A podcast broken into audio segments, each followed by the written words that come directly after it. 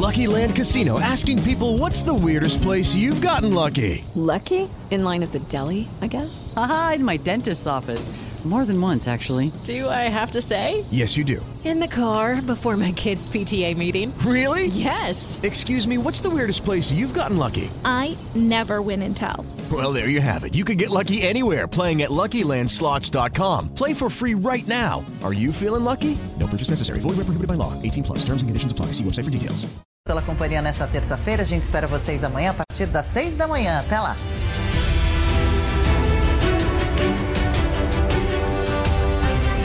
Realização Jovem Pan News. Jovem Pan Morning Show. Oferecimento Lojas 100. Aproveite a liquida 100 e feliz tudo novo com as Lojas 100. Você pediu e a maior liquidação do ano continua. Liquida 100. Continua hoje nas lojas 100. Super ofertas com descontos extraordinários. Crédito super fácil com planos espetaculares. Produtos incríveis com preços impressionantes. Liquida 100. Continua hoje nas lojas 100. E atenção, só nas lojas 100 a entrega é cortesia. Só nas lojas 100 a montagem de móveis é cortesia. Liquidação assim só nas lojas 100. Mais uma vez como sempre, imbatível. Olá,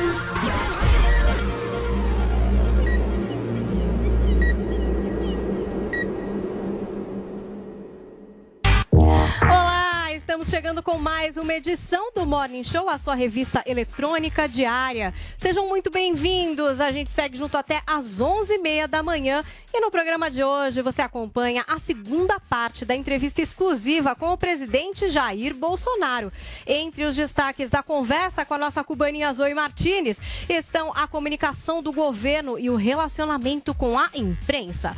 Sobrou provocação até pra Zoe, hein? Olha, e nós também vamos receber hoje em nossos estúdios o secretário especial de Cultura, Mário Frias. Ele fala sobre as polêmicas da pasta e a tensa relação com a classe artística. E a gente também fala sobre a ida ou a volta da apresentadora Sabrina Sato à Globo. A notícia gerou polêmica porque a japa mais famosa do Brasil segue contratada da Record. Mas a gente te explica toda essa história e muito mais a partir de agora aqui no nosso Morning Show. E sabe que temos uma hashtag para chamar de nossa. Vamos receber o Mário Frias. Então, hashtag Mário Frias no Morning para você participar, para você mandar pra gente aquele GIF, aquele meme e a sua opinião. A gente mostra os melhores tweets no final aqui do Morning Show. Bom, então daqui a pouco a gente recebe o secretário Mário Frias e também vamos exibir a segunda parte dessa entrevista exclusiva com o presidente Jair Bolsonaro. Mas antes, a gente abre espaço aqui no Morning para o ministro das Comunicações, Fábio Faria, que vai dar a versão dele sobre o encontro com o jornalista Alan dos Santos, considerado foragido pela polícia num evento conservador na Flórida. Ontem, aqui no Morning Show, nós debatemos esse assunto e agora a palavra está com o ministro Fábio Faria. Bom dia, ministro. Bom dia a todos, bom dia a todos do Morning Show, bom dia Paula, Zoe e Adriles, a, a todos que estão nos assistindo nesse momento. Ministro, o senhor é, entrou em contato aqui com o jornalismo da Jovem Pan, pediu um direito de resposta às críticas que foram estabelecidas aqui no programa de alguma forma pelos nossos comentaristas. Gostaria que o senhor colocasse os seus pontos aqui no nosso Morning Show.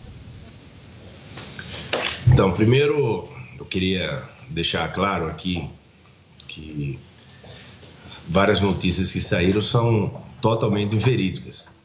Eu sabia desde o primeiro momento do que isso poderia causar. Então, em primeiro lugar, eu quero até mostrar aqui, o, começando pelo blog do Noblar. O blog do Noblar, ele diz que Bolsonaro liberou Fábio Faria para se encontrar com Alan dos Santos e insinuou até uma conversa, me chama aqui de mentiroso, no blog do Noblar, e disse que ouviu o conselho do presidente. Ele inventou até um, diálogo. É justamente em horas de aperto que não se deve abandonar os amigos. Bolsonaro costuma abandonar, mas no caso de Alan tem feito de tudo para protegê-lo. Então quero dizer ao senhor Noblar que tenha compromisso com, com a verdade. O jornalismo prega isso, a, a boa apuração e o compromisso com a verdade. O que aconteceu foi o seguinte: eu tenho uma relação com o pastor André há muito tempo. Aqui é a foto minha, está no Instagram, da meu Instagram, Instagram da minha esposa, há três anos atrás, quando a gente consagrou nosso filho Senozinho na igreja. Aqui, quando eu levei o deputado Eduardo Bolsonaro para Lagoinha, está nas redes sociais do deputado Eduardo. Meu, meu sogro tem casa em Orlando e ele sempre passa as férias dele, onde as filhas vão, que é um tempo que ele fica com os netos. E a Lagoinha sempre é um, foi o nosso lugar na, nas manhãs de domingo que a gente vai. E fora isso, a gente tem relação de almoçar, de jantar com o pastor André. O pastor André me chamou para dar uma palestra no dia 7 para falar sobre o governo no Brasil, sobre as pautas conservadoras, como estavam no Congresso, sobre a minha pasta, sobre o que o governo esperava para 2022. Aqui é o card do evento. O, em nenhum momento o senhor Alan dos Santos estava no evento. Como todos podem ver, o evento começava às 6 horas da noite. Eu achava que fosse às 8 quando eu cheguei no evento atrasado, cheguei às 6h40, eu era para abrir o evento.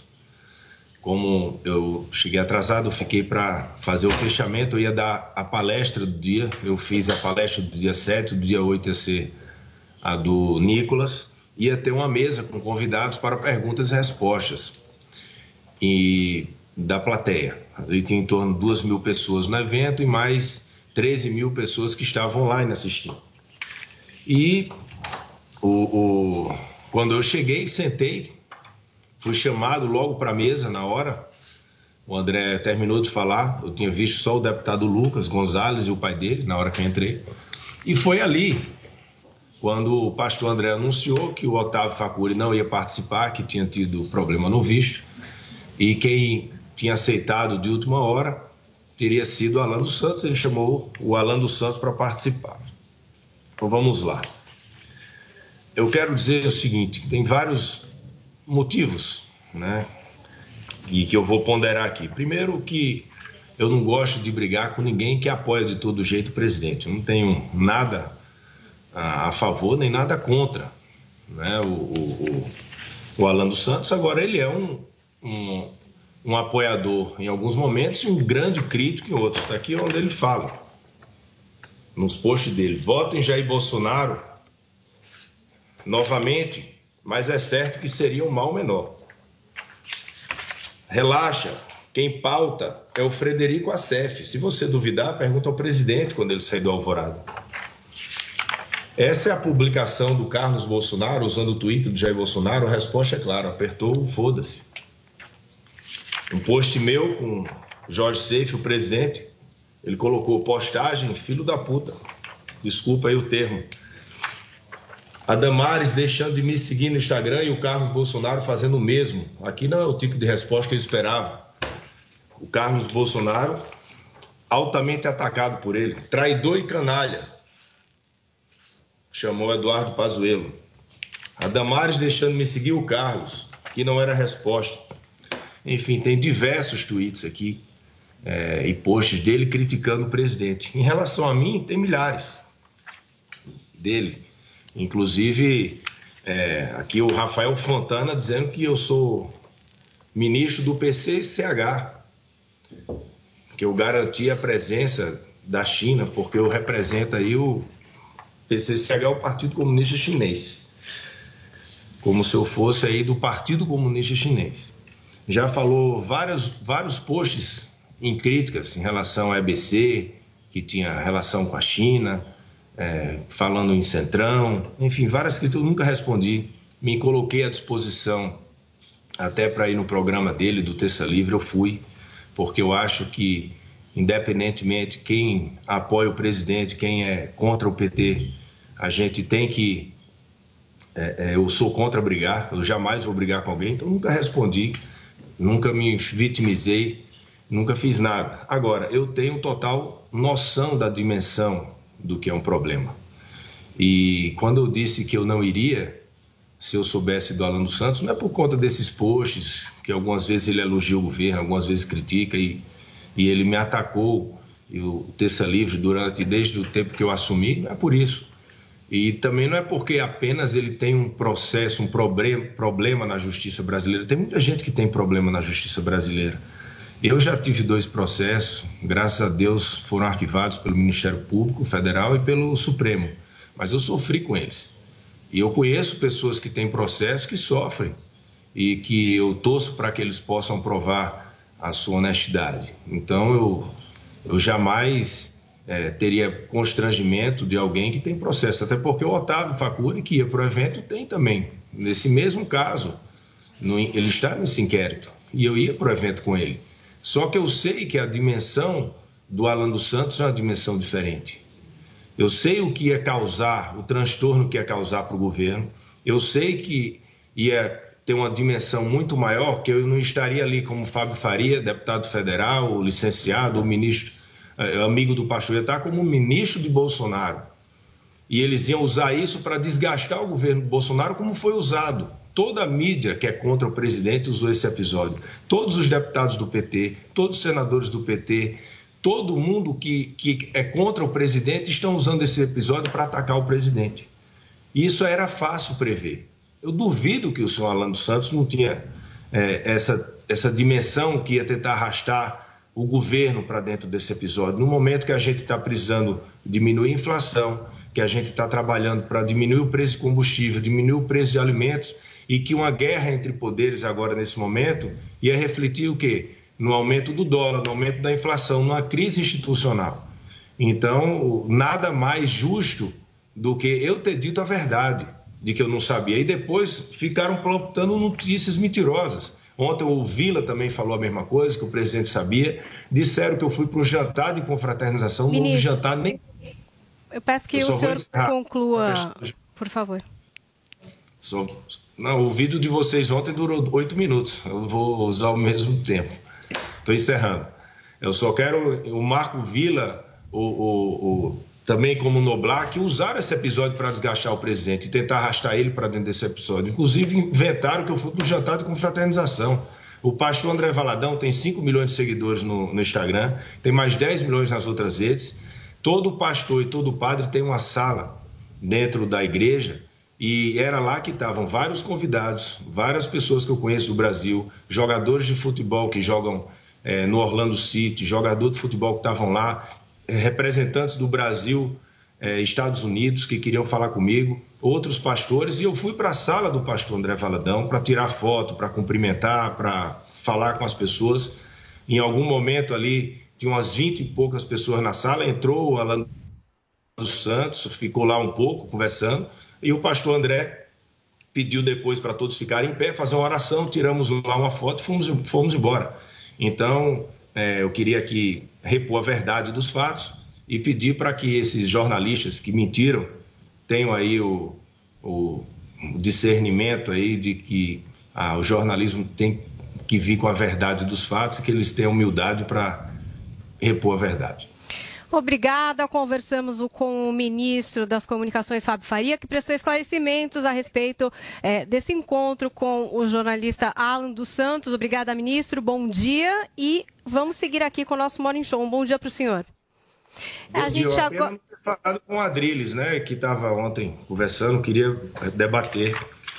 Você queria conversar um com a Adriles, ministro? Vamos lá. Fica para outra oportunidade. Não, é, não, não, deixa eu... eu perguntar só uma coisa para o senhor. A minha crítica acerba em relação à resposta sua, eu não sei se foi uma resposta sua, foi que estabelecer que você não falaria, não se encontraria com alguém que eventualmente tivesse problemas na justiça.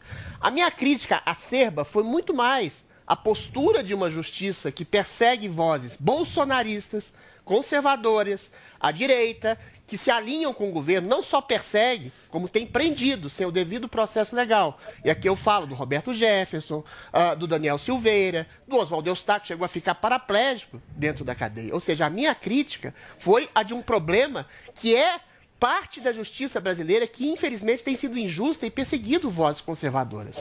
A minha crítica à sua fala, e aqui eu peço desculpas se eu cair numa esparrela de uma, um tipo de deturpação da mídia que fez na sua fala foi de ter falado, o senhor teria falado que, eventualmente, você não se encontraria com alguém que tivesse problemas com a justiça. Ao que eu respondi. O problema é a justiça que persegue vozes conservadoras. O senhor disse isso, ministro?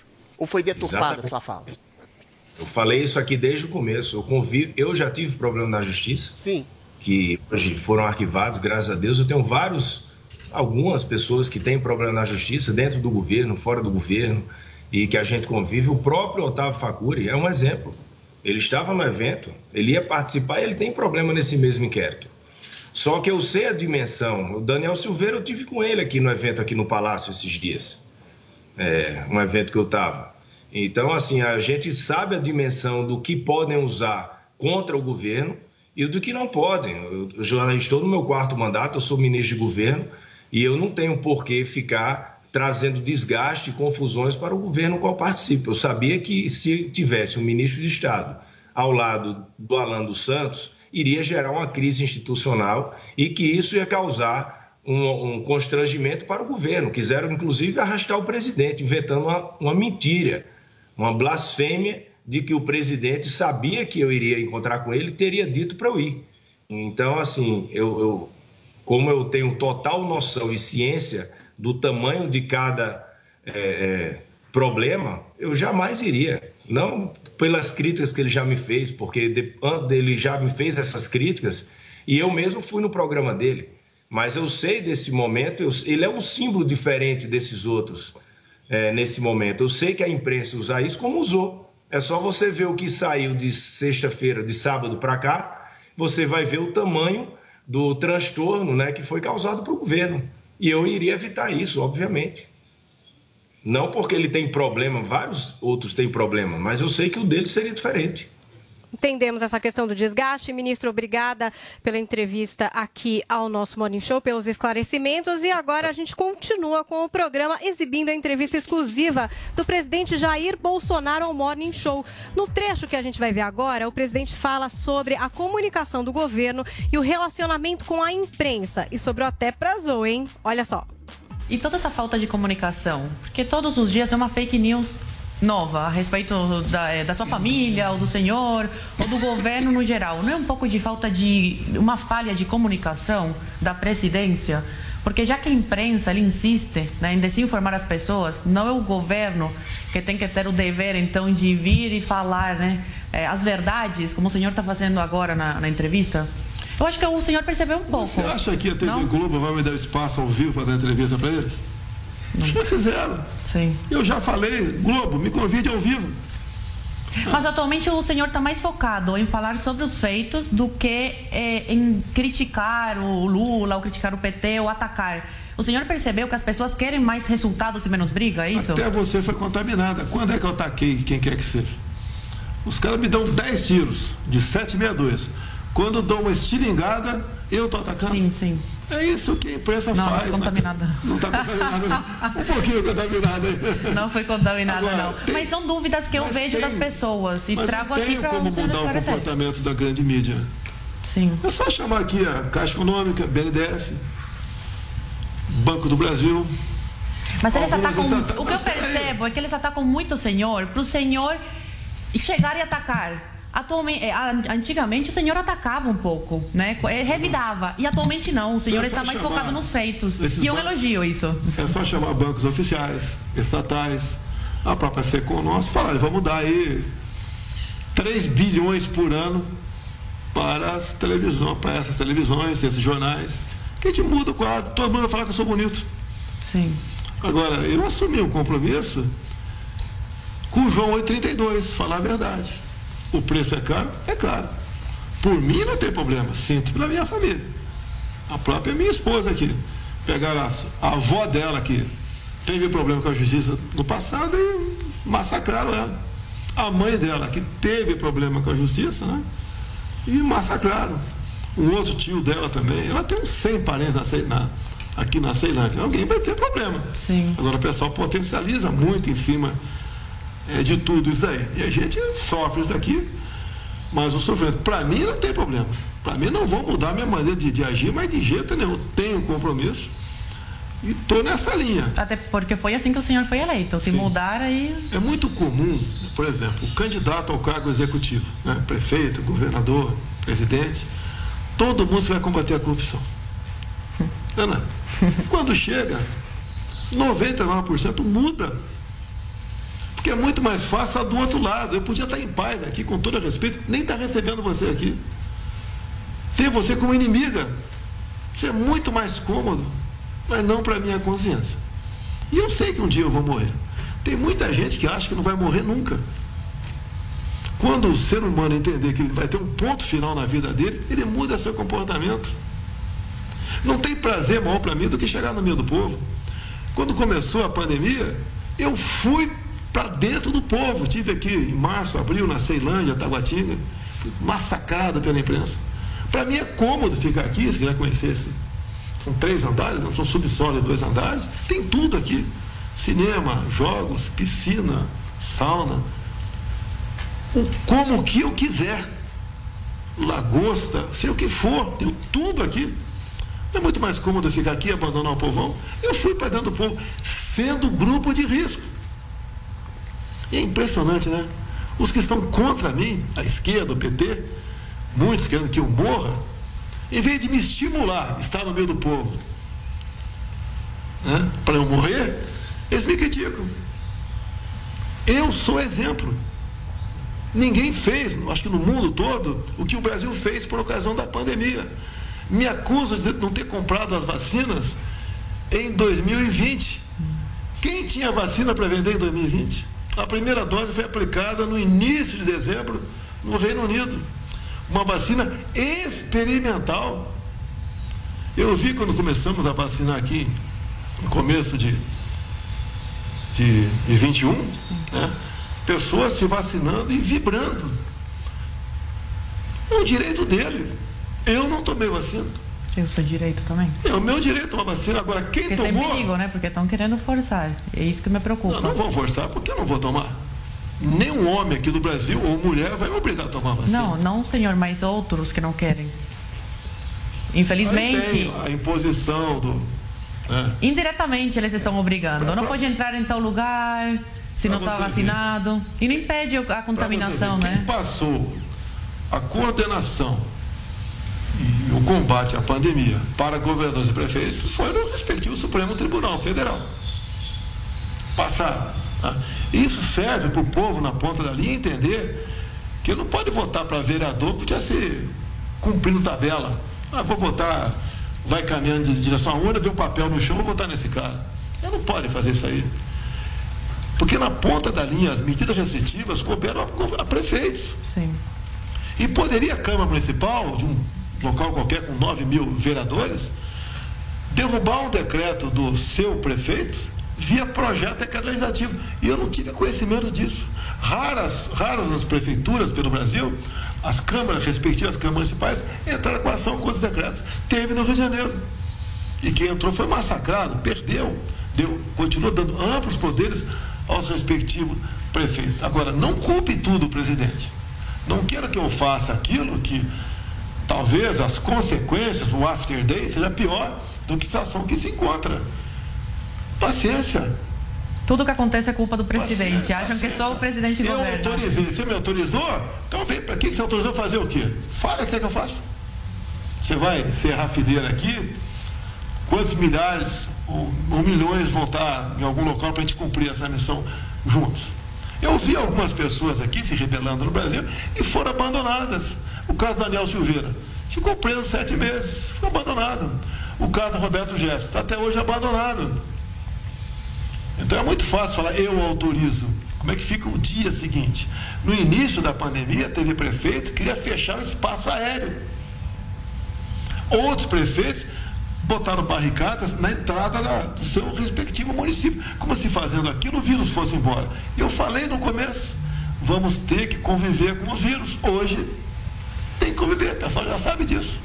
Tá? As pessoas estão se reinfectando, mas não estão morrendo Sim, mais, ver. né? Quando eu falei, o meu passado atlético, o meu passado esportivo, batendo em mim não vai acontecer nada. Como não aconteceu. Fiz o tratamento precoce e nada aconteceu. Hoje em dia, agora, o estudo da USP, de poucas semanas, A Devina chegou para mim, que eu não assisto a Globo, né? Chegou para mim um extrato, eu assisti, falando que a atividade física prolonga a vida dos anticorpos. Que negócio é esse? Que mentira deslavada é essa? Não querem dar o braço a torcer? Vão ter que dar o braço a torcer mais cedo ou mais tarde. Como vi agora também, uma pedacinho na Globo, do Jorge Pontual, falando que pessoas com a terceira dose estão se contaminando, estão, estão morrendo. Vai se chegando uma O primeiro realidade. caso de Omicron eh, de morte no, no Brasil foi de um vacinado com as três doses. Mas foi essa essa semana agora. aqui de Goiás já tinha problemas sérios de respiratório. Não, mas estou falando para o senhor que a vacina não não está adiantando muito nessa questão assim. Mas, Ômicron, pelo, as informações que temos até o momento, não leva a óbito, não leva a intubação até o momento. E, e ela explodiu no mundo todo isso aí. É uma nova cepa, uma nova variante, uma mutação, tá? Mas nós temos que conviver com isso. Eu já vejo aqui ensaios de alguns governadores para fechar tudo de novo. Deixa claramente, o Brasil não resiste um novo lockdown. Será o caos. Será aqui uma, uma rebelião, uma explosão de, de, de ações, tá? Onde grupos vão defender a o, o- direito à sobrevivência dele. Não teremos forças armadas suficientes para garantia da lei e da ordem. O pessoal entende isso ou está cavando a própria sepultura. Não adianta querer me acusar que eu tinha que ser feito diferente. Onde não morreu ninguém no mundo? Houve supernotificação? O tempo vai dizer. Por que, que teve muito super, super, supernotificação? Eu posso afirmar isso daí, não tem como comprovar no momento. Tá aqui. O tempo só que vai dizer isso daí. Porque um internado numa UTI por um problema qualquer era em média mil reais. Quando era Covid, o Estado recebia dois mil reais. Chegava lá, botava Covid. E daí morria por outro problema, que lamentavelmente é a vida, entrava como Covid. E assim foi feito no Brasil. Não houve uma. E agora, você vê, eu não vou falar raríssima, eu desconheço uma autoridade que tenha adotado a minha linha. Será que eu sou o único certo, né? Será que eu sou a pessoa que andou falando absurdos? A realidade vai caindo. Quando eu, por exemplo, mandei o Paulo Guedes né, zerar o imposto da vitamina D, eu fui massacrado. Depois a vitamina D entrou na, na dieta né, daquela pessoa para se prevenir ou para se ajudar na cura. Eu não perdi nenhuma do que eu falei. Lá atrás eu falei, não podemos deixar as crianças fora da sala de aula. O que aconteceu agora há pouco no editorial do Globo? Foi um crime deixar as crianças fora da sala de aula. Nós temos que enfrentar isso. Quando você vê mas as guerras pelo mundo, né? Do passado, muita gente, ou grande parte, morria na trincheira. Nós não podemos morrer dentro de casa de fome, com medo do vírus. A gripezinha, quem falou isso no primeiro momento, foi o Drauzio Varela. Não fui eu, massacrado em cima disso daí. A Rede Globo, o tempo todo, falando e potencializando, morreram mais tanto no Ceará, mais tanto no Rio Grande do Sul, não sei aonde, crise não sei aonde, etc. O tempo todo assim. E você pega a CDC, que é muito mais séria que essa Anvisa que está aqui, que lamentavelmente agora está numa linha diferente daquilo que estava até há pouco tempo atrás, a CDC, o que mais mata? Num primeiro momento. Obviamente quem tem comorbidade, né? Mas bem pertinho ali, os obesos. E em terceiro lugar, quem está apavorado. O que é comum na vida do ser humano, né, do mais jovem, um barulho dentro de casa à noite. Ele acha que o outro lado, que porventura estiver dentro de casa, estivesse vendo ele, não ele o inimigo. E aqui é a mesma coisa. O pavor mexe com o seu sistema imunológico, bota lá embaixo. E qualquer coisa te leva ao óbito. Pode até ser um vírus. E muita gente, né? A questão de óbitos, você pode morrer com Covid ou de Covid. E parte da população, uma parte considerável, sofreu quase que uma lavagem cerebral. E me acusaram. Tem gente que me acusa até hoje, tem o parente de ter morrido por minha causa. um dos países que primeiro começou a vacinar, um dos países que atendeu os mais necessitados, que deu meios, né? Que deu meios, inclusive, para prefeitos, para governadores, tanto é que eu desconheço quem terminou 21, né? sem ouvinte, sem honrar a tua folha de pagamento, que era muito comum se atrasar aí o pagamento do 13 terceiro, atrasar a folha de pagamento, não se vê mais isso aí. Então fizemos tudo o que tinha que ser feito.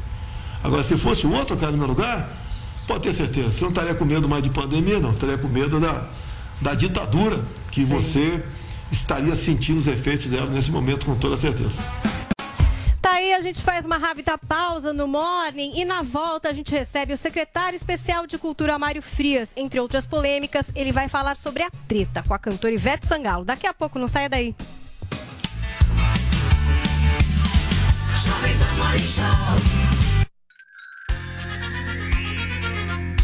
A Jovem Pan apresenta Conselho do Tio Rico. Senhoras e senhores, meu nome é Daniel Zuckerman. Esse é o Conselho do Tio Rico aqui na Jovem Pan. Fala, Zuki. Fala, olha. Ótimo te ver aqui. Eu vou te falar, você faz eu ter uma nostalgia incrível dos momentos do meu bar mitzvah. Porque quando você tá feliz, você vem com um envelopinho. e esse envelopinho sempre você me dá um presente agradável. Você É, gosta. Uma coisa que eu aprendi é o seguinte. Deixa eu ver, deixa eu ver o que, que tem aqui. Quanto tem aqui? Eu... Ó, Isso aqui é cash. Ó, obrigado, viu, tio? Eu Vou te- colocar aqui. Uma coisa que eu aprendi, a minha mulher odeia isso, então O quê? deixa ela ouvir.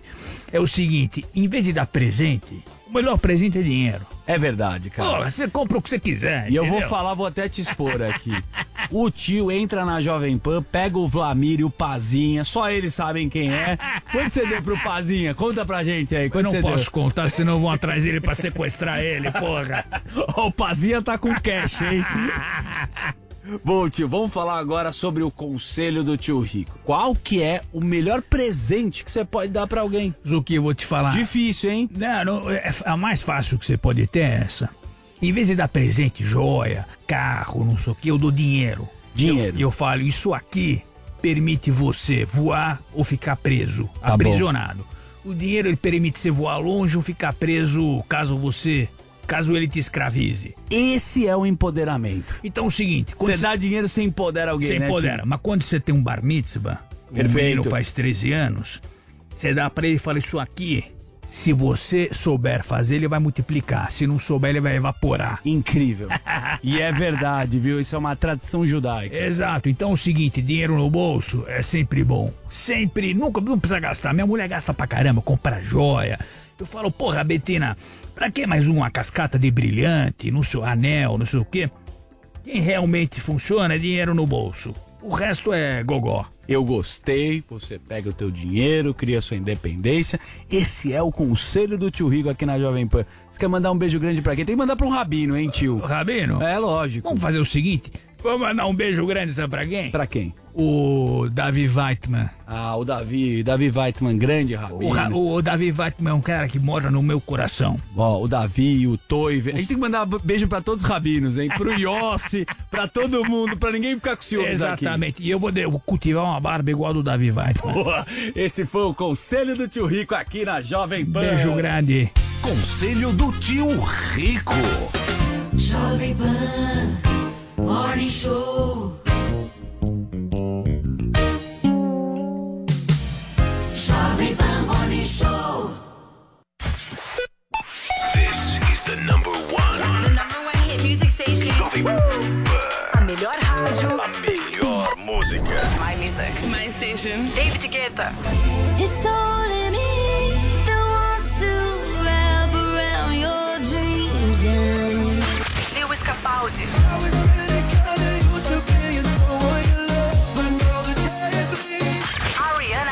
put your nervous for you.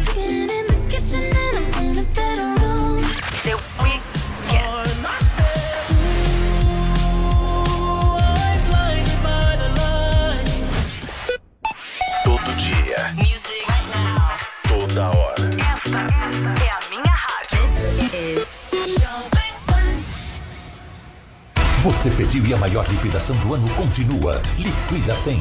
Continua hoje nas lojas 100. Super ofertas com descontos extraordinários. Crédito super fácil com planos espetaculares. Produtos incríveis com preços impressionantes. Liquida 100. Continua hoje nas lojas 100. E atenção, só nas lojas 100 a entrega é cortesia. Só nas lojas 100 a montagem de móveis é cortesia. Liquidação assim só nas lojas 100. Mais uma vez, como sempre, imbatível. Você ouve a melhor rádio. Jovem Pan. This is number one. A melhor música.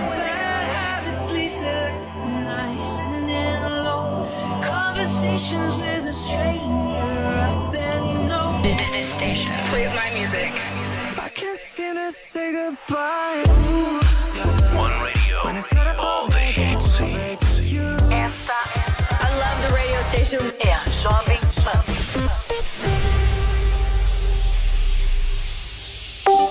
Você já sabe como assistir a Jovem Pan News direto na sua TV? É muito fácil. Se você tiver TV por assinatura, procure pelo canal 576 na NET, Claro TV, Sky e DirecTV Go. Pelo canal 581 na Vivo TV ou pela Oi Play. Acompanhe também nas parabólicas. Agora, se você quiser assistir no celular ou tablet, é só baixar o Panflix na sua loja de aplicativos e assistir 24 horas no mundo todo. Jovem Pan News. This is the number one. The number one hit music station. Jovem Pan. A melhor rádio. A melhor música. My music. My station. David Guetta.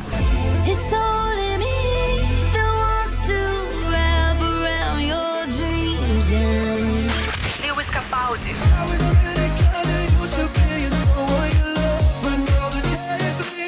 Ariana Grande.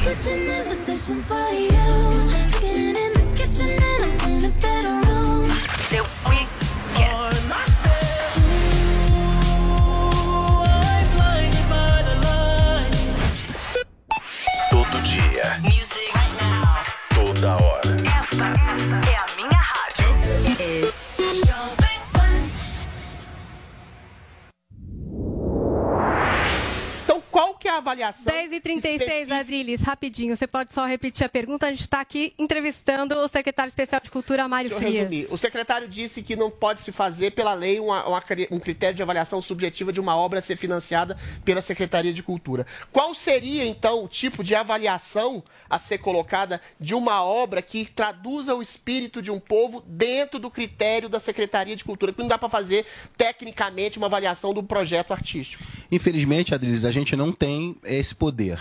Né? A, a análise nossa tem que ser absolutamente técnica. Se cabe, se o orçamento está correto. É, a análise subjetiva ela é vedada na própria lei.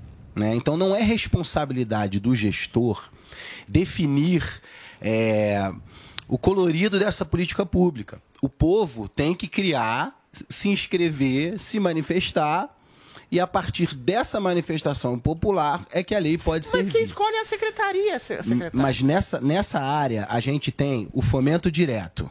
O fomento direto, que são os nossos editais, a gente pode definir linhas editoriais. Na Lei Rouanet, a gente não pode. O que, o que a gente está fazendo em relação à Lei Rouanet é muito simples. Estão batendo muito nessa questão do teto, né, de 500 mil, que a gente vem planejando desde o ano passado. Não tem nada a ver com essa questão de, de Ivete e, e outras questões. É um, é, um, é um processo que vem sendo desenvolvido já desde o ano passado, uma nova instrução normativa, para que a gente consiga, de alguma maneira, Drilis, dentro da lei, balizar e criar é, é, mecanismos que possam fomentar é, é, realmente a população. Então, é, ontem nós colocamos o teto para profissionais de 3 mil reais. Né? Nós vamos agora, é, quem financiar, quem tiver esse recurso de, de renúncia fiscal no valor de um milhão de reais vai ter que investir 10% num novo projeto. Perfeito. Então, isso a gente tá, isso a gente pode fazer, Adriles, porque está dentro da minha da minha função. Então, eu posso, como secretário de Cultura, é, criar uma instituição normativa que, que, crie, em algum momento, um direcionamento para os interesses da população. Não somos um governo é, ditador. Meu presidente fala muito isso, é, que, é- que é- é- inclusive hoje é, é quem mais defende a liberdade de expressão. Né? Eu vejo diariamente é, o avanço agressivo em cima das liberdades individuais da população, não concordo, e eu não poderia fazer isso dentro da minha pasta. É, quando, você, quando você fala que a Secretaria de Cultura escolhe, no fomento indireto, não. É a lei que organiza. O que nós podemos. Mas é uma cúpula de pessoas que tem um critério subjetivo de avaliação. Mas inclusive a cúpula. obra é exatamente. Sim, mas inclusive a adequa. cúpula, ela é estruturada para isso. Você tem um secretário, você tem a CNIC, você tem pessoas que vão opinar, mas que não podem decidir o que é bom ou o que é ruim, porque toda manifestação cultural é válida. Não importa se ela é de esquerda ou de direita. O que eu não concordo aí no caso do Marighella, porque um bom filme é um bom filme. Eu não vi o filme, mas é, um bom filme é um bom filme, independente do que, que ele está falando.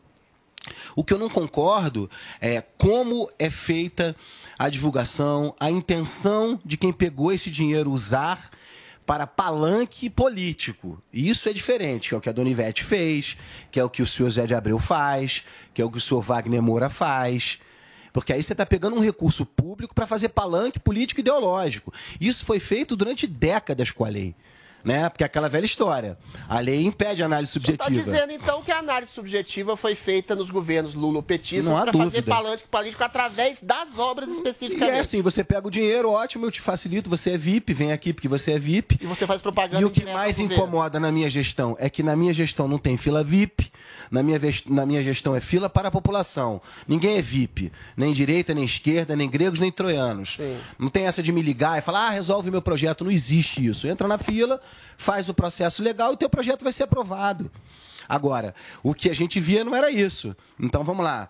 É, nas gestões de, de outros ministros, né? Veio um, veio um ex-ministro aqui, falou um monte de bobagem com aquela cara de tábua, e aí fica todo mundo achando lindo o discursinho dele.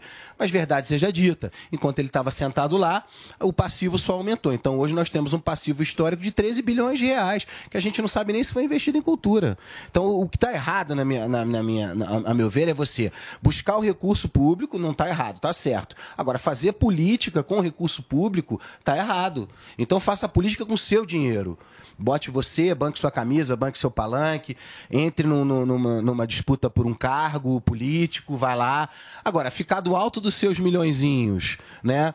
Dos quais é, parte disso, não estou dizendo que é tudo, nem estou dizendo que a pessoa se sustenta disso, mas que já usou o recurso e ficar é, usando o palanque para agredir o governo atual. Então, onde vocês estavam nos últimos 30 anos, né?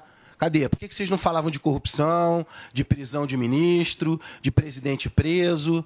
Então, nessa época, não tinha nada. Agora, um governo que fala de transparência, honestidade, combate à corrupção, aí tem que bater palminha para sua palhaçada no showzinho bancado com, com, com dinheiro, com recurso público? Ah, Agora a pergunta de Zoe Martinez. Secretário, agora há pouco o senhor falou sobre as liberdades individuais. Eu queria saber a sua opinião sobre o passaporte sanitário para eventos culturais. É. Zoe, muito se falou disso, né? A Secretaria de Cultura foi o primeiro órgão do governo federal a proibir a cobrança do passaporte vacinal em eventos patrocinados pelo, com recursos da Lei Rouanet. Então isso já mostra qual é a minha, a minha, a minha postura como secretário de Cultura. Como cidadão, né, eu acho que é segregatório, não concordo, já fui vítima disso. Minha esposa e minha filha estavam no Rio de Janeiro visitando minha mãe e não puderam se registrar num hotel, que já estava pago, inclusive.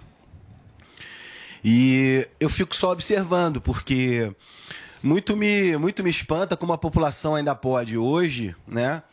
Com o histórico de, de políticos que a gente tinha, aceitar esse tipo de coisa e bater palma para maluco, né? É, desde quando o Estado. Até, até onde a gente vai permitir que o Estado entre na nossa vida? Vai definir o que eu como? Vai definir se eu posso ou não posso sair de casa, se eu trabalho ou se eu não trabalho? Vai decidir então agora, pelo bem geral da nação, que eu tenho que inocular uma substância no meu corpo? Então, essa é a minha opinião como cidadão. Não sou a favor, sou radicalmente contra. É, que fique bem claro, não sou contra a vacina, não sou contra que a pessoa busque o médico para obter as informações, para ter um tratamento adequado para ela, porque somos todos indivíduos diferentes um do outro, temos necessidades e problemas diferentes um do outro. Então eu acho que, em primeiro lugar, a gente deve confiar na, na, na, num médico, na sua família. Por último, no Estado, que ao longo desses anos, pelo menos, não estava preocupado com vocês. Ou estava todo mundo satisfeito com o SUS nos últimos 30 anos. Pergunta do Vinícius Moura aqui no nosso Morning Show. Secretário, eu queria voltar a falar um pouquinho sobre essa tensa relação da pasta, isso já desde o início né, do governo Bolsonaro, já com a, com a Regina Duarte ali no cargo, com a classe artística, né? Ou com parte desta ah, classe artística que vira e mexe critica a, a Secretaria de Cultura, fala que a Secretaria de Cultura eh, fez aí um desinvestimento em muitos projetos culturais. O porquê dessa, dessa cisão entre o governo atual e a classe artística. Acho que é importante porque você saiu da classe artística, você conhece muitos ali do meio. Eu queria saber até se houve da sua parte no início até uma conciliação, até uma aproximação para tentar um diálogo e para que não houvesse tantos eh, embates assim em redes sociais e para que fosse mais valorizado os investimentos ah, da pasta para essa classe artística. Ah, ah, se você for olhar a história, né, o antigo Ministério da Cultura, a atual Secretaria de Cultura, é, no fatiamento dos, do- dos acordos políticos que não existem mais nesse governo, a cultura é historicamente ligada a partidos de esquerda. Então, esses fenômenos todos que eu já descrevi há pouco, né, é, de ser do recurso ter ser muito direcionado aos amigos do rei, obviamente que uma gestão proba vai é, ser questionada. Eu, eu não, não me lembro de ter dito não para nenhum, nenhuma reunião, nem não receber ninguém. Até porque é um cargo público e eu tenho que receber as pessoas. Assim que eu entrei, eu tive uma reunião com o Gilberto Gil, com É isso que eu ia te perguntar, houve essa procura? não, eles, eles procuraram a gente na época por uma questão do ECAD, que vai, vai ser a próxima bomba aí, já pode anotar pro seu, pro seu caderninho que a gente vai arrumar essa bagunça também. Então, nunca houve da minha parte nenhum, nenhuma é, é, falta de interesse no diálogo, né? O que acontece é que, assim, é, as pessoas começaram a- a- ao longo dos anos a endeusar muito a profissão, né? né? Ah, hoje a gente tem diversos deuses, jornalistas deuses, atores deuses, cientistas deuses.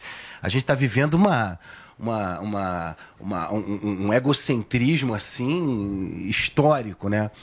E, e o que acontece, a meu ver, é que é, realmente também não interessa a eles dialogar, não. O que eles querem é que eu saia de lá e que o presidente saia de lá para poder voltar à lista VIP. Só que aí eles esbarraram na- no povo, né? Porque o povo quer Jair Bolsonaro, o povo quer um país decente, um país digno. E o povo mostrou na eleição de 2018 sua força, elegendo um presidente. Mas, secretário, a- a- quando a gente fala em classe artística, é muito associada ao Projac, ao eixo Rio-São Paulo. E eu concordo que existe, entre aspas, uma classe artística muito mais ampla, que é muito menos difundida do que essa elite cultural que é vinculada à esquerda, como o senhor disse. Mas o que, que o Ministério, ou Secretaria, na verdade, de Cultura está fazendo para lançar luzes realmente? Eu acho que a função da Secretaria é essa, lançar luzes sobre grandes artistas que não têm visibilidade.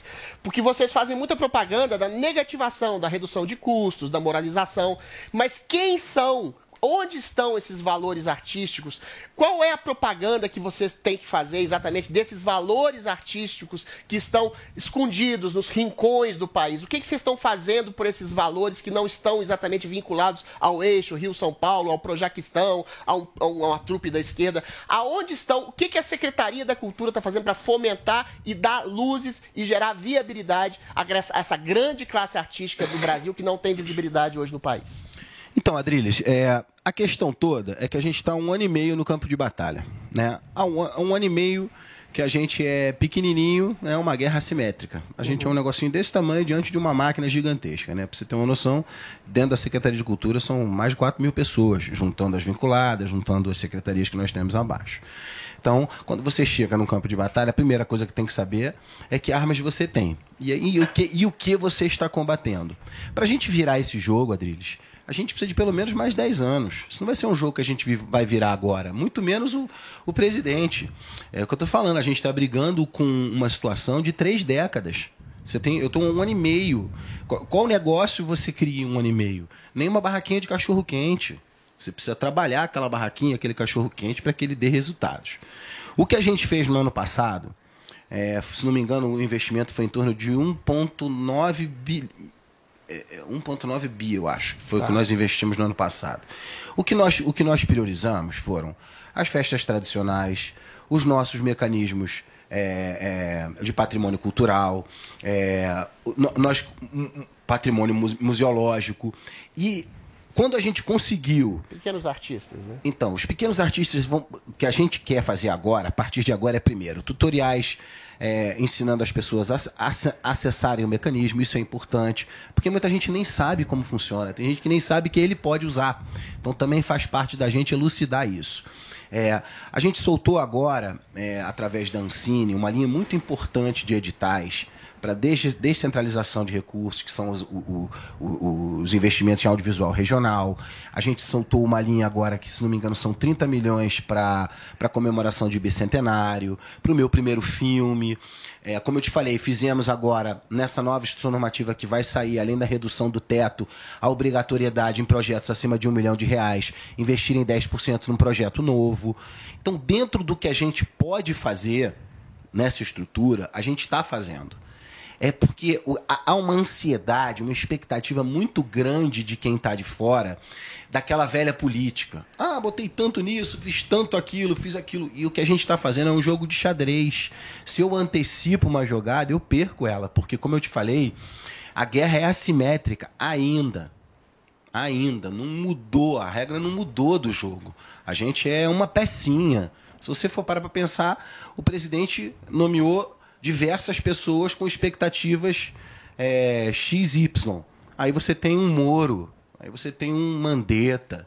Então a- ainda tem isso, além de você querer acertar é, e, e- e não, ir- e não ser na mosca, né? Você errar também, porque acontece, tem o fator tempo. A gente precisaria de pelo menos mais três, mais três, mais três é, é, Mandatos. de presidente para mudar a brincadeira. E, cara, vou, assim, vou ser muito sincero aqui. é, não se iludam. Não se iludam. A, a- a brincadeira está só começando. É preciso muita força de vontade. O povo precisa entender que a participação dele é fundamental, que nenhum político vai fazer o seu papel. Eu sempre falo isso, aquele negócio do, do, do- eu autorizo. Eu autorizo o quê, cara?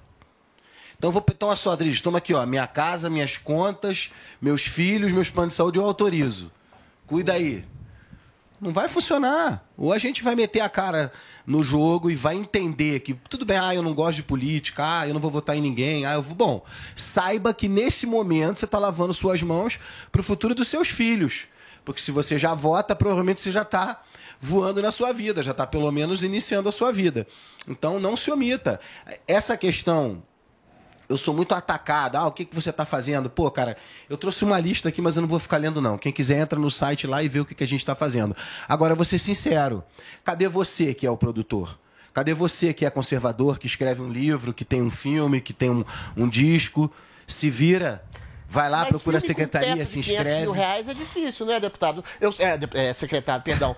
Porque quando você reduz a estimativa do custo, eu sei que tem uma é, tentativa de moralizar os custos, a distribuição Essa de questão não dinheiro é essa do pra- pra primeiro, por exemplo, para cinema, grandes obras, museus, peças de teatro. Como é que você vai viabilizar com um Eu não teto de posso. 500 mil reais? Eu não posso olhar, como gestor público, eu tenho que olhar para o recurso. Sim. E eu tenho que dizer, cara, 500 mil reais é muito dinheiro. Mas para um filme? É muito dinheiro. Para um filme, para um disco, para uma música, é muito dinheiro. É muito dinheiro para qualquer coisa. Se você fosse começar um negócio hoje, Adriles, com 500 mil reais, era pouco. Para um, cine... um filme de cinema é pouco, deputado secretário. Mas a questão é a seguinte: eu não tenho que bancar o seu negócio. Tá, então eu, tenho eu que fome- sozinho. Não, eu tenho que fomentar um projeto. Tá bom. O que, o que acontecia é que os recursos eram feitos para sustentar. é, a- a- a- Vamos, vamos, vamos pensar num número aqui, tá? São 30 anos de lei. São 48 bilhões de reais. É, em 30 anos, para 20, mais ou menos 20 mil projetos. Se você tivesse investido todo esse dinheiro, todos esses anos, seu negócio já não tinha que estar dando certo? É, você inicia o negócio. Você- né? Você um- a lei, um ela, a lei ela é clara, é lei de fomento à cultura, não é assistencialismo. sustento, Não é lei de sustento. Não é para eterno às sustentar. pessoas. Se 500 mil não dá para o seu filme com dinheiro público, não faça. Ou vá atrás do recurso, como qualquer outro negócio. Se eu vou abrir uma barra, vou voltar na, na barra quente cachorro quente. Com 500 mil dá pra fazer muita coisa. É, a gente estava conversando com, é, com o presidente um dia, e alguém falou assim: não, isso aqui vai custar só 100 mil reais. O presidente parou a reunião. Ele falou assim: como assim só 100 mil reais? Não, não, porque não sei o que. Eu falei: 100 mil reais é muito dinheiro. E ele tem razão. Vamos parar de viajar, cara. Aonde que 500 mil reais não é muito dinheiro, pelo amor de Deus? 500 mil reais é muito dinheiro para mim. Talvez não seja pro Zé de Abreu, que estava fazendo piada com 3 mil reais de cachê. Talvez ele não saiba que o povo brasileiro com 3 mil reais sustenta uma família. Então é esse tipo de palhaço, esse tipo de panaca que eu tenho que aturar. O que, que é? 3 mil reais, é, 3 mil reais é muito dinheiro para você, parceiro? É para você é muito dinheiro? Três conto não é muito dinheiro? Pelo amor de Deus, acorda. Que Brasil vocês estão vivendo? Acabou a palhaçada. Olha, eu queria agradecer a participação do secretário especial de Cultura aqui no nosso Morning Show. Obrigada, Mário Frias. Retorne para a gente conversar sobre cultura aqui no programa. Muito obrigada. Obrigado. É, vou fazer uma, vou fazer uma, uma, se você me permite aqui rapidinho.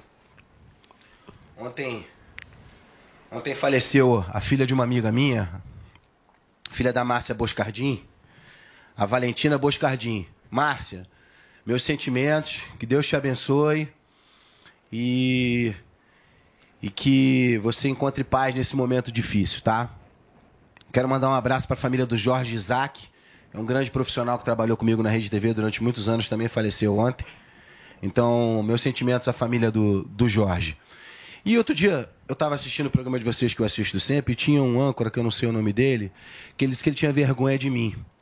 Então, o, não sei qual é o seu nome, mas eu, eu tô, a hora que você quiser, pra gente conversar, que eu vou te explicar que vergonha você tem que ter de ladrão. Não é de mim, não. Bom, então vamos continuar com o nosso Morning Show. Infelizmente, uma triste notícia, a notícia da morte do humorista Batoré. Vamos ver agora na reportagem de Carolina Belim. Artistas e políticos lamentaram a morte de Batoré. O ator Marcelo Serrado compartilhou uma foto durante as gravações da novela Velho Chico e disse que Batoré era da estirpe dos grandes comediantes, como Mazarope. O deputado estadual Coronel Telhada disse numa rede social que a morte do artista deixa uma lacuna no humorismo brasileiro. Em entrevista ao programa Os Pingos nos Is, o presidente Jair Bolsonaro também lamentou a morte de Batoré. É uma notícia triste, né? Eu sempre fui, por que não dizer, um, um seguidor aí do Batoré. Ele acaba de falecer de câncer aí em São Paulo. Então, nossos sentimentos ao humorista Batoré, que acaba de falecer de câncer em São Paulo. Ivanildo Gomes Nogueira nasceu em Serra Talhada, em Pernambuco, e ainda criança se mudou para Mauá, na Grande São Paulo. Chegou a jogar futebol em categorias de base. O humorista ganhou fama na década de 90 com o personagem Batoré na Praça Norte do SBT, mas recentemente se destacou ao interpretar o delegado Queiroz na novela Velho Chico em 2016. Em entrevista ao programa Pânico, relembrou a participação na produção da TV Globo. O Fagundes falou: olha, nós nunca tivemos um camarim tão alegre, tão descontraído bom, como velho, esse. que bom. O Vereza mesmo, pô. Entendeu? E- e- então isso é legal, porque às vezes, é- às vezes não, sempre é muito tenso um camarim de novela, porque a arte da dramaturgia é uma coisa que eu tenho um respeito muito grande, e eu achava até que eu não tinha capacidade de fazer aquilo que eu fiz. Então, assim, eles ficaram muito surpresos. E eu também fiquei surpreso com o que eu fiz. Eu achava que eu não tinha capacidade de fazer. Batoré também teve atuação no meio político e foi vereador em Mauá por dois mandatos. O artista morreu na unidade de pronto atendimento de Pirituba, zona norte da capital paulista, aos 61 anos. O enterro será em Cabreúva, no interior de São Paulo, onde estão sepultados o pai e o irmão de Batoré. 10 horas e 58 minutos. Daqui a pouco tem mais no Morning Show, a segunda parte da entrevista exclusiva com o presidente Jair Bolsonaro. Não saia daí.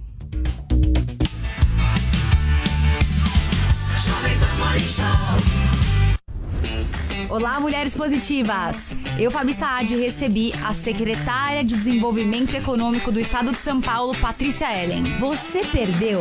Confere aí como foi nosso papo. Eu acho que a gente está num momento de transição onde o papel da mulher mudou muito rápido. E, por definição, sempre vão deixar a gente de fora, Sempre. infelizmente. Então a gente tem que ir atrás mesmo. Quando as pessoas veem que eu tô lá no evento, ai, nossa, ela só é convidada. Muitos eventos eu me convido. eu não. falo, olha, tem que ter mulher aqui, tem que ter essa pauta, a pauta de empreendedorismo, a desenvolvimento econômico. Muitas vezes eu sugiro outras pessoas.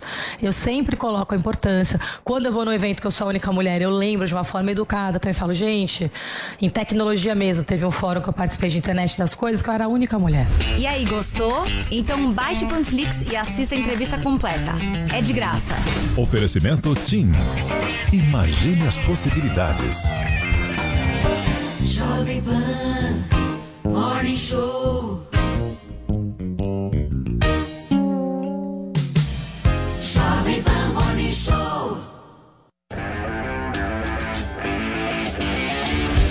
Você acha que precisa ser um Faria Limer para entender de mercado financeiro? Não precisa não. E pensando em descomplicar a economia no Brasil, eu decidi criar um curso que não existia no país para ajudar quem está fora desse universo a entender sobre ele. Acesse agora N-I-U cursos.com.br, use o voucher Vai Brasil e compre o curso Toro de Ouro em 12 vezes de menos de 75 reais. Bons estudos, vai Torinho! Bye.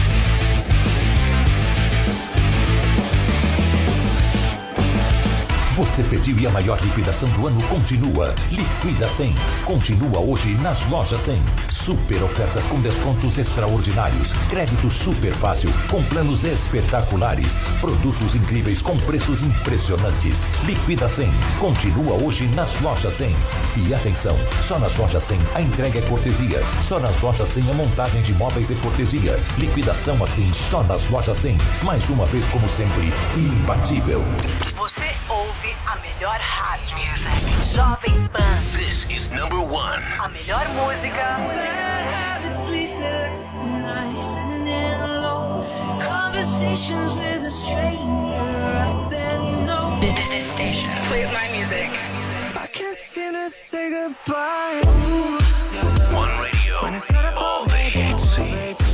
Esta, I love the radio station, é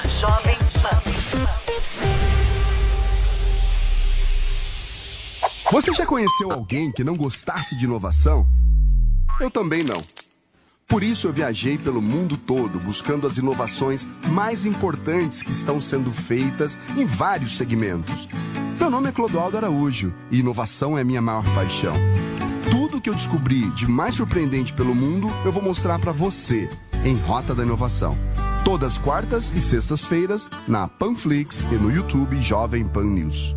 Chuchu Beleza! Oferecimento C6 Bank. Baixe o app e abra sua conta. Gente, posso falar? Abri uma conta no C6 Bank. Ai, adoro!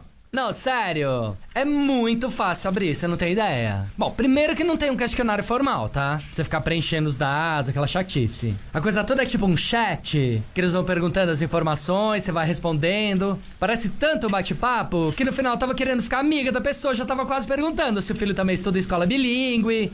Ah, parece maluca, né? não, para. Eu sei que é uma máquina que tá do outro lado, tá?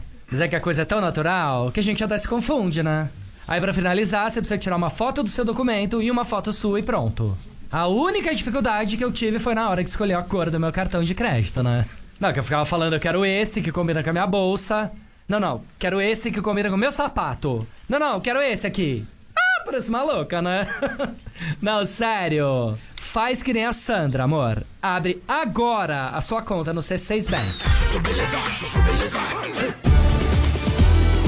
Sandra, meu nome é Sandra. Gente, posso falar? Agora que esse lockdown voltou e suspenderam as aulas da escola do Leozinho, eu virei pro Rô, meu marido, e falei: Rô, vamos pra Barô. Não, não tem mais sentido a gente ficar nessa cidade, concorda? Vamos vender a casa em São Paulo e vamos mudar de vez pra Baronesa, né? Tipo, esquece São Paulo, página virada, vamos morar na Baronesa e virar caipira, né? Morar no campo, ter uma vida rústica, Criar a filha andando descalço no green do campo de golfe. Andando a cavalo, sem camisa, na hípica. Não, pro Leozinho aprender a se virar, né? Ganhar traquejo. Ir tomar sorvete sozinho na sede do clube. Aprender a chegar lá, falar, põe na conta da minha mãe, entendeu? Não, senão esse menino vai crescer o quê? Um bobão? Menino tem que criar casca, né? Ficar safo. Dirigir sozinho o carrinho de golfe do pai. E esse tipo de coisa a gente só aprende quando a gente sai da bolha, né? Sai da bolha, vem pro campo e vive essa vida simples. Até virei pro Rô e falei: será que a gente precisa de oito empregados para cuidar dessa casa? Será que seis não dá conta? Ah, parece maluca, né? não, sério. Óbvio que menos de oito empregados não dá, né? Até porque se mandar embora, certeza que acaba sobrando alguma coisa pra mim, né? Uma louça pra lavar, um prato pra tirar, enfim. Quero vida simples, mas também não precisa exagerar, né? Sandra, meu nome é Sandra. Chuchu Beleza! Quer ouvir mais uma historinha? Então acesse youtube.com barra chuchu beleza. Na cidade, você que mora em São Paulo, Rio, Grande Centro, vai viver do quê? Vocês estão se sufocando? Posso continuar um pouquinho mais? Não? Pode, claro, fica à vontade. É como você vê, né? Eu tive em Roraima há pouco tempo e sobrevoei o Vale do Rio Cotinga. E temos problema de energia elétrica no Brasil. Vale do Rio Cotinga. Sobrevoei. 12 quilômetros né, de extensão, 600 metros de queda. Você podia fazer ali 3, 4, 5 hidrelétricas e teria, teria energia elétrica para toda a região norte e para grande parte do Nordeste. E por que não podemos fazer isso? Porque é reserva indígena. Nós conseguimos agora, no ano passado, de, desburocratizar, conseguimos vencer as legisla- legislações para que uma linha de transmissão de Manaus para Boa Vista começasse a ser construída agora esse ano. Porque Roraima não está ligado aqui no Sistema Nacional de, de Energia Elétrica. Por isso os problemas de Roraima. Lá era abastecido com energia elétrica que vinha de Guri, da Venezuela. E entrou em colapso. Não tem mais energia elétrica. Hoje em dia você gasta um milhão de litros de óleo diesel por dia para energia lá em Roraima. Por que, que os ambientalistas não, não, não falam que, tem que, que temos que acabar com essa usina termoelétrica que tanto polui? Os falsos ambientalistas, grande parte, é grande parte do Brasil, falsos ambientalistas. Temos a solução para o caso. Temos um projeto no Congresso, tá, já fez um ano, que permite aos indígenas fazer na tua terra que um fazendeiro faz do lado da terra dele. E outra, permite a ele, ele vai dizer se quer ou não. E quando parei lá na, lá na aldeia Flechal, lá na região do Rio Cotingo, reserva Raposa Serra do Sol, pareceu uma índia lá de uns 30 e poucos anos de idade, e com todo respeito, né? Tanto conhecimento mais do que nós dois juntos. Tá? Pessoa extremamente inteligente. E mais gente que eu. E tocamos nesse assunto. Presidente, que nós, nós queremos é isso. Cobrem royalties. Vão sobreviver. Vão viver dignamente. Nós não pagamos royalties do petróleo para Estado do Brasil. Paga royalties da dessa hidrelétrica para os indígenas de lá. Por que não se faz isso aí? Daí você vai, por exemplo, estamos ainda vivendo né, uma certa crise de fertilizantes. Mais de 90% do nosso potássio vem de fora, vem da Rússia, vem não. Os países, uma grande parte da Rússia. E a crise que está aparecendo é por causa também da busca de energia limpa. Você quer energia limpa, ela é mais cara. Fertilizante é mais caro. E vem um problema então de desabastecimento. Mas nós temos potássio no Brasil, em abundância. Você pega um, um mapa metalogenético no Brasil, tá, que trata de metais, entre outras coisas. Você vai na foz do Rio Madeira, tem uma área enorme, eu acredito que seja do tamanho de metade do Rio de Janeiro, ou metade do Espírito Santo, ou um terço de Santa Catarina, com potássio, mas não pode explorar por quê? Reserva indígena. Se eu tenho proposta, não vou falar de quem, de um país árabe, para investir um bilhão de dólares na Baía de Angra. Eu tive em Cancún uma vez. Muito bonito, sim. Agora, com todo respeito a Cancún, bem trabalhado, a Baía de Angra é muito melhor do que lá. água limpa, transparente, não tem onda, não tem tubarão. Temos tudo para fazer da Baía de Angra algo muito melhor que Cancún. Não pode por quê? Porque tem um decreto que demarcou a região com 29 acidentes geográficos como de proteção ambiental, estação ecológica de Tamoios. Daí você pode perguntar, né? Presidente, é decreto, por que você não revoga? Pergunte. Presidente, se é decreto, por que o senhor não revoga? Porque decreto ambiental, quem revoga é lei, é o poder legislativo. Tá? Então, por causa disso, você poderia ter, olha só, não só emprego. Você pode ver, o meu médico estava fora do Brasil quando eu passei. Ele veio por livre e espontânea vontade. Ele foi entrar em contato, tá? Ele veio por espontânea vontade. Não teve dinheiro nosso federal. A Mira Leitão achou que era um negócio que não merecia. Olha, essa Mira Leitão não entende nem de economia, vai entender de medicina. Né? Se ela entendesse bastante de economia e fosse uma pessoa séria, já teria sido lembrada por alguém para ser ministra é, da economia. Mas o, o meu médico, tantas e tantas pessoas, em vez de ir para fora do Brasil, podia curtir férias na região da Bahia de Angra. Custo zero para a gente. Dinheiro que não sairia do Brasil. Dinheiro que entraria com os outros vindo para a Bahia de Angra. E temos um paraíso ali. É o paraíso de Angra. Não pode fazer nada. Outras áreas temos quase que em todo o Brasil. Como a foz do Rio Ribeira de Guaca, em São Paulo. Que não é uma coisa que a gente está fazendo, quando fala em turismo, nós temos um ministro do turismo que nunca vimos na vida. Se você perguntar para qualquer um aqui, você sabe o nome dos ministros do turismo que antecederam o Gilson Machado? Ninguém sabe. Você sabe quem antecedeu o Marcos Pontes na ciência e tecnologia? Você não sabe. Você não conhece ninguém. Você pode até lembrar de algum que foi preso. Mas por uma obra, algo que ele fez? Não. O, turi, o Gilson, por exemplo. Presidente, vamos buscar maneira de isentar de imposto de importação veleiros. É por quê? Explicou. Isentamos. Cada veleiro a mais do Brasil são dois empregos. E você não tinha veleiro no Brasil. Vai passar até agora. Quando você vai à questão de turismo, é um país que tem água demais no Brasil. É uma potência em água o Brasil. Por exemplo, você pega, eu falo da minha região. Vale do Ribeira, Eldorado, Sete Barras, Iporanga, Ribeira, Registro, Iguape, Canané, faz cinturão todo ali. O Rio Ribeira passa, em média, oito meses por ano, baixo, mas com água razoável ainda. Você pega um jet ski em qualquer das cidades e vai passear naquela região, é um paraíso. Lá realmente não, nada quase de, de, de progresso na região, por demarcações. Agora, você pode explorar o turismo. Como é que você vai chegar lá na minha cidade, Eldorado Paulista, e pegar um jet ski? Primeiro que não tem, vamos supor que tivesse. Habilitação para o jet ski. É um parto de rinoceronte. Tá certo? Então, nós estamos conversando com a Marinha, está quase certo. Nós vamos facilitar. O que, que eu pretendo? Como em alguns países existe. A habilitação para jet ski é você tem que ter habilitação de carro ou de moto. E um termo de responsabilidade. Porque em cinco minutos você aprende a dirigir o jet ski e não tem problema. Eu já fiz em Eldorado, você pega o jet ski, anda 30, 40 quilômetros lá acima, leva aí meia hora talvez, devagar, depois desliga, bota o chapéu, pega o teu caniço, ou tua, o, teu, teu, o teu molinete e desce pescando, 5, 6 horas pescando. Que coisa melhor do que isso? Você pode fazer ao longo, né?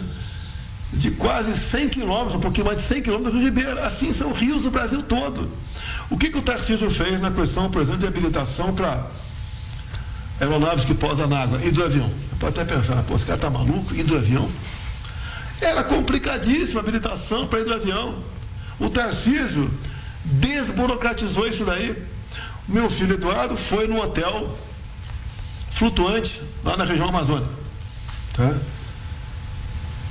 Tem dois, se não me engano, no Brasil. Você agora, facilitando né, o deslocamento para o avião, porque pista de pouso não vai faltar na Amazônia. Tá?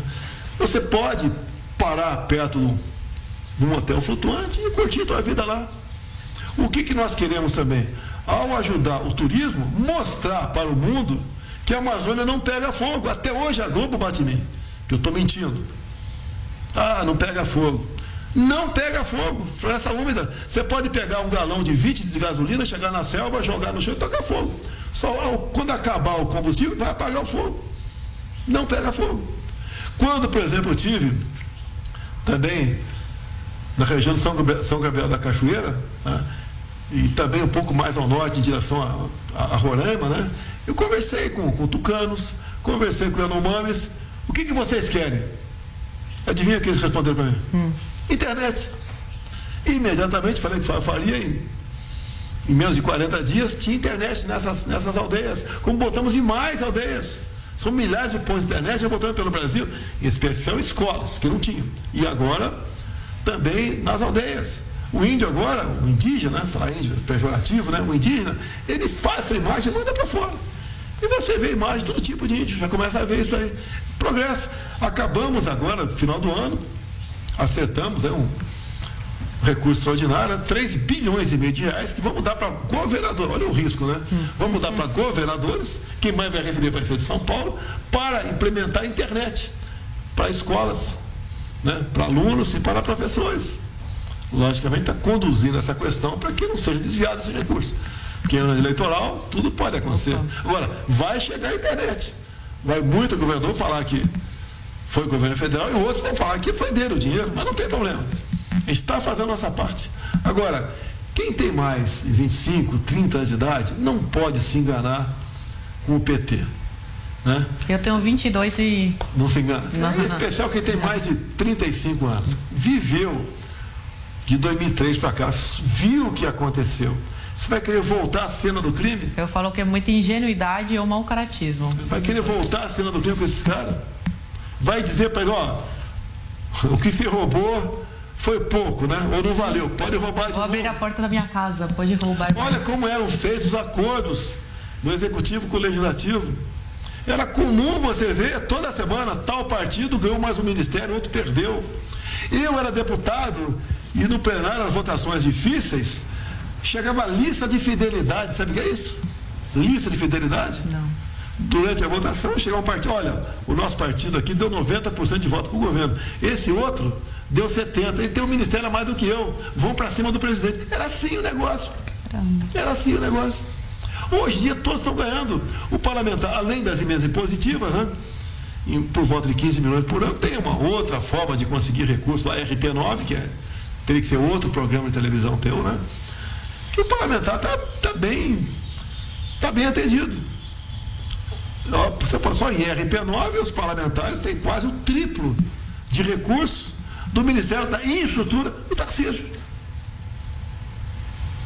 Então o parlamento está muito bem, bem atendido conosco. Até o parlamento vai querer mudar isso aí. O próprio Lula vem dizendo certas barbaridades, tipo, por exemplo, vou desarmar a população, Regular a mídia. Re- regular a mídia, inclusive, ah, eu, impressionante, continua apoiando o cara. Eu acho que eu posso até falar que essa comida aqui não presta, né? Ah, essa comida aqui eu não quero. É, é estrogonofe. Tá bom, vou jogar fora estrogonofe. E o que, que tem agora aí? Tem um sanduíche de mortadela? Ah, Então, você pode até me criticar sem problema nenhum, mas qual a opção que você tem depois de mim? Imagine eu infartando hoje. Tem gente que vai até palma e vibrar, etc. Né? É, tem. É, tem problema nenhum. Mas discordar é normal, Mas- é saudável, né? Numa democracia. Mas você Fazer pode uma ver. crítica Quem veio no meu lugar? Quem veio no meu lugar? Tá certo? Quem vem no meu lugar? Tem gente melhor do que eu? Tem milhares de pessoas melhores do que eu por aí. Mas quem vem no meu lugar? Quem ia segurar essa onda aqui? Muita gente, eu não sei como é que você aguenta essas pressões todas, não mudou de lado ainda. Não vou mudar de lado. Eu não vou tomar uísque, fazer reuniões com pessoas que desprezam a democracia, desprezam a Constituição, prende pessoas por, por ter Crime de opinião. crime de opinião, não tem cabimento isso. Não tem cabimento o Roberto Jefferson continuar preso. Alguns falam. E o que que está fazendo? Né? Bacana, né? o que está fazendo? A questão do Daniel Silveira, sete meses preso, uma covardia, covardia com esse cidadão, covardia. Agora, o ano que vem tem mais duas vagas para o Supremo. Dá para mudar? Dá. Vamos ter eleições limpas esse ano? Pode ter certeza que teremos eleições limpas. Pode ter certeza disso. Teremos eleições esse ano. Tá aí a entrevista com o Jair Bolsonaro, exclusiva para Zoe Martins, que tá aqui com a gente. Zoe, eu achei uma loucura, porque no começo desse bloco você fala, então obrigada, presidente e tal, e de repente ele, de novo, Tava menina, não parava. a falar, Menina, Queria eu, falar. eu acho que eu encerrei umas três, duas vezes essa entrevista e ele continuava falando. Então, realmente você sentiu muito à vontade, Paulinha, é, nessa, nessa entrevista que eu fiz com ele. E me falaram que é assim, um milagre o presidente dar uma entrevista aí de três horas. Realmente foi, tive muita sorte, né? O presidente se sentiu realmente à vontade para Você falar. foi a agenda Acontece poucas dele, vezes. Martins. Olha, repercutiu muito a entrevista da Zoe, os segmentos de ontem. Acredito que os de hoje também vão dar o que falar. Agora, a Zoe, aos 22, nunca se enganou com o PT. Quero saber de Adriles. Adriles, o PT já te enganou em algum momento da sua vida? Olha, eu sou de uma época, na minha faculdade, só que eu comecei a ler Paulo Francis, Milor Fernandes, Carlos Heitor Coni. Eu sempre me desapeguei dessa promessa fácil, estéreo, de soluções fáceis para problemas complexos, que a esquerda, por isso que ela cativa muito as pessoas, né? Por isso que ela cativa ainda. Mas já na PUC, eu sou de uma época em que o PSDB era considerado a direita. Eu sou de uma época em que a esquerda dominava plenamente. Eu acho que o presidente fala dessa premissa do conservadorismo, que ele não é um conservador ideal, não é um homem ideal, o presidente é muito humilde, e ele é um pouco um tiozão do churrasco que querem valores religiosos, de família. Esse, conservador, esse conservadorismo básico que dialoga, por sua vez, diretamente com a população.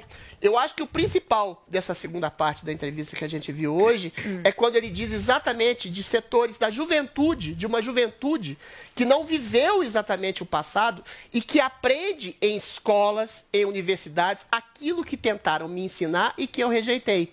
Que o PT é um partido perseguido por uma grande, por um grande establishment, por uma grande elite, que nega, renega os crimes pavorosos de corrupção, de corrupção do Estado, de desvio de centenas de bilhões de reais do bolso do trabalhador brasileiro para deputados, para empreiteiras, para partidos, para exatamente todo esse establishment corrupto que fez e perpetrou o maior crime de Estado da história da humanidade já percebido e já visto. Ou seja, existe uma tentativa de reescrever a história, infelizmente, setores do judiciário, setores universitários, setores artísticos corroboram para essa reescritura por causa exatamente dessa ideopatia ensinada, ministrada desde o berço até a- as universidades que inoculam na cabeça das pessoas e transformam as pessoas em militantes esquerdistas, progressistas, petistas e desviam e distorcem toda a história. É nesse sentido, eu acho, eu reputo que o governo Bolsonaro tem, tem, tem, tem falhas e várias falhas, mas eventualmente estabelecer uma falsa simetria entre o governo que tem falhas e um ladrão e um princípio de um partido que foi o satanás da história da política brasileira, que perpetrou o maior crime de Estado da história da política brasileira, eu acho que a gente não pode normalizar isso. A gente não pode normalizar a própria candidatura asquerosa de Luiz Inácio Lula da Silva. A gente não pode normalizar a soltura de um homem condenado em três instâncias por uma dezena de juízes que quer virar o favorito às eleições. A gente não pode normalizar a deturpação da história por causa de ideopatia. É por isso que a gente tem que ter um inimigo comum, e o inimigo comum do país é o lulopetismo. Tá então o que disse Adriles Jorge e hoje no Morning ainda dá tempo de entretenimento, gente, porque ontem a internet ficou muito impactada com um tweet do G-Show que dizia o seguinte: Real Oficial, arroba Sabrina Sato é a nova contratada da Globo. E o projeto já tem nome e data de estreia. Todo mundo parou, né? Como assim? Sabrina? Na Globo? Pois é, ela vai comandar um reality show que se chama Desapegue Se For Capaz, com a estreia prevista para o final de abril no GNT, gente. E o pessoal começou a investigar. Vai fazer um negócio no GNT. Mas não era da Record? A Record teve, claro, que se pronunciar a respeito disso. E aí eles disseram o seguinte, ó, que a Sabrina ela foi liberada para fazer esse programa no GNT, mas que ela segue contratada da Record, inclusive ela está confirmada no comando da segunda temporada do reality Ilha Record. Pode, Adriles? Fazer Globo e estar na Record, Eu tudo bem, novos ter. tempos. Essa aí é inteligente. Desde a sua, da, sua, da sua negociação com o seu patrão, a, a Sabrina é uma menina extremamente versátil, extremamente carismática, Carismática, uma pessoa também. doce, de um enorme talento, um talento popular, que não perde exatamente as raízes. Eu acho que ela pode brilhar em várias emissoras. Eu acho que as emissoras têm que estabelecer esse princípio, às vezes, de não exatamente uma competição desenfreada, mas perceber que uma pessoa que faz um sucesso dentro de uma determinada estrutura, de uma determinada empresa de comunicação, pode fazer exatamente um sucesso em outra empresa de comunicação, sem necessariamente conspurcar a outra empresa ou diminuir a audiência. Ou seja, a- as empresas só tendem a, a- a- a lucrar e estabelecer mais visualizações, estabelecer mais audiência com o compartilhamento dos seus grandes talentos. Eu acho que tem que acabar essa história, por exemplo, a Globo fazia muito isso, né? Pegava um enorme talento, sei lá, um Tarcísio Meira, um grande apresentador, colocava na geladeira por 5, 10 anos, até o ponto de- das pessoas praticamente esquecerem esse grande talento. Então, o artista vive exatamente da possibilidade de visualização cada vez maior. e a Bancava, gente né, tem... Adriles? Exatamente. Bancava o salário desse artista na Bancava o geladeira artista não deixar ele pra não concorrente. deixar. E o artista vive do seu visual, vive do seu potencial de visualização pelas pessoas, senão ele acaba sendo esquecido, o que é uma pena. Então, quanto mais visualização, quanto mais projeção, e a Sabrina é um talento bruto, é um talento maravilhoso, tanto melhor para ela, quanto melhor para o público dela. É, Eu acho que se fosse pra Globo, Globo, TV aberta, seria realmente algo incompatível. problemático, Né? seria Agora, problemático. GNT tudo bem. Até, e esse modelo de negócio, esse modelo Você de acha relação... que TV aberta e fechada dá para levar em dá, paralelo? Eu acho que dá pra conciliar e eu acho que a chegada do streaming também, Paulinha, tem mudado um pouco esse relacionamento dos artistas com as emissoras. A Globo tem feito muito contrato agora por obra aberta, né? Não, a própria Sabrina apresentou na Amazon aquele Guerra dos Clones, né? que era um Exata- reality também. Exatamente. Então, eu acho que às vezes pode até haver aí também um acordo entre as emissoras, entre emissora e, a- e uma plataforma de streaming. Acho que, como o Adris falou, há casos em que todo mundo sai ganhando. E acho que esse caso da Sabrina é isso, né? Ela foi muito bem eh, no Ilha Record, acho que até encontrou finalmente um bom formato para apresentar na emissora, porque o programa Que explora da a Sabrina... naturalidade É, dela o programa também, da né? Sabrina acabou não dando muito certo, né? Que era aquele programa mais É. eh, de- Auditório. de, auditório, mas no formato da, da ilha. Do, do reality show, acho que ela acomodou muito bem, até porque ela tem ainda a memória do reality show. Pouco se Eu lembra, acho- mas a Sabrina saiu do BBB. Isso aí. Né? Saiu Como de eu. uma edição do BBB, assim como a Adriane Lembra Jorge. que ela namorava o Domini? O Domini, é, o casal. E o Domini que inclusive venceu, né? Pois é. O- E ela ficou a, famosa. a edição dele, mas ela ficou muito mais é, famosa. Aliás, a Sabrina, Adris, é, é curioso, né? É o caso daquelas particip... daqueles participantes que não vencem o BBB, mas acabam fazendo muito mais sucesso, como foi a Grazi Massafera E também. não como através é da você, Globo, né? A Sabrina, a Sabrina começou a fazer sucesso aqui na Jovem Pan. Pânico. Eu me Pânico, lembro exatamente. muito Exato. dela. Primeira vez que veio em reunião para é participar de carismática. uma Work é Week muito da Jovem Pan como atração. Ali ela conheceu o pessoal do Pânico, Agora- que acabou a convidando e foi esse grande Agora, saindo um sucesso. pouco da Sabrina, eu queria pegar gancho nisso que o Vini falou. É muito bom. Não é que eu queira a miséria da Globo, porque ela nunca vai ser miserável. Tem 20, 30 pontos de Que garantia. bom. Não é que eu muito bom queira. essa redução. Porque eu sou tempo, eu sou velho, sou o único mais velho aqui. Eu lembro da Globo ter 80, 90, 95 pontos de Ibope. Quando você reduz esse poder impactante de, uma, de um monopólio de audiência em cima de uma emissora e pulveriza isso, você democratiza, você democratia, democratiza não só a possibilidade de entretenimento, mas a possibilidade de ideais,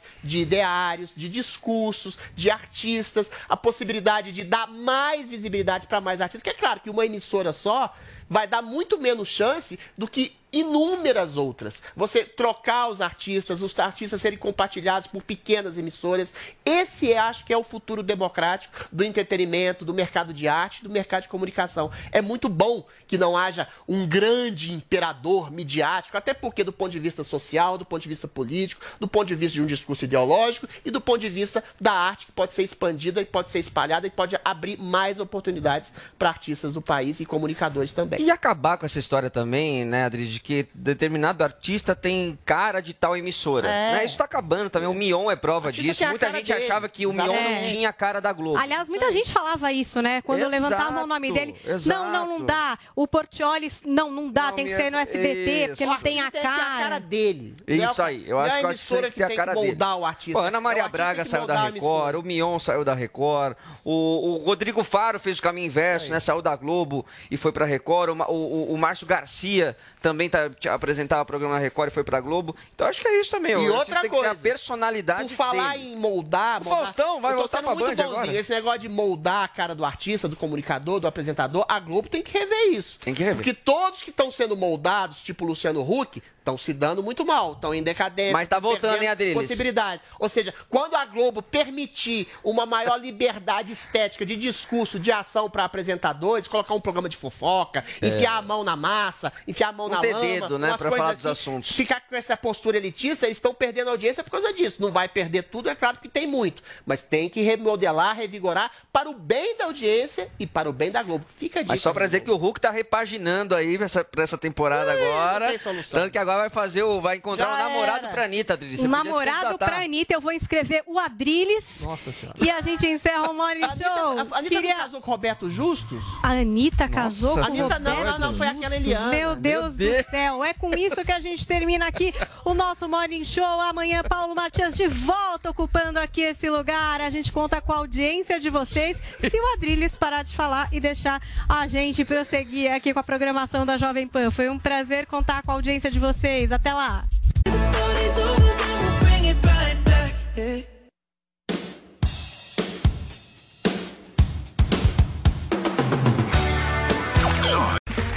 Okay, round two. Name something that's not boring.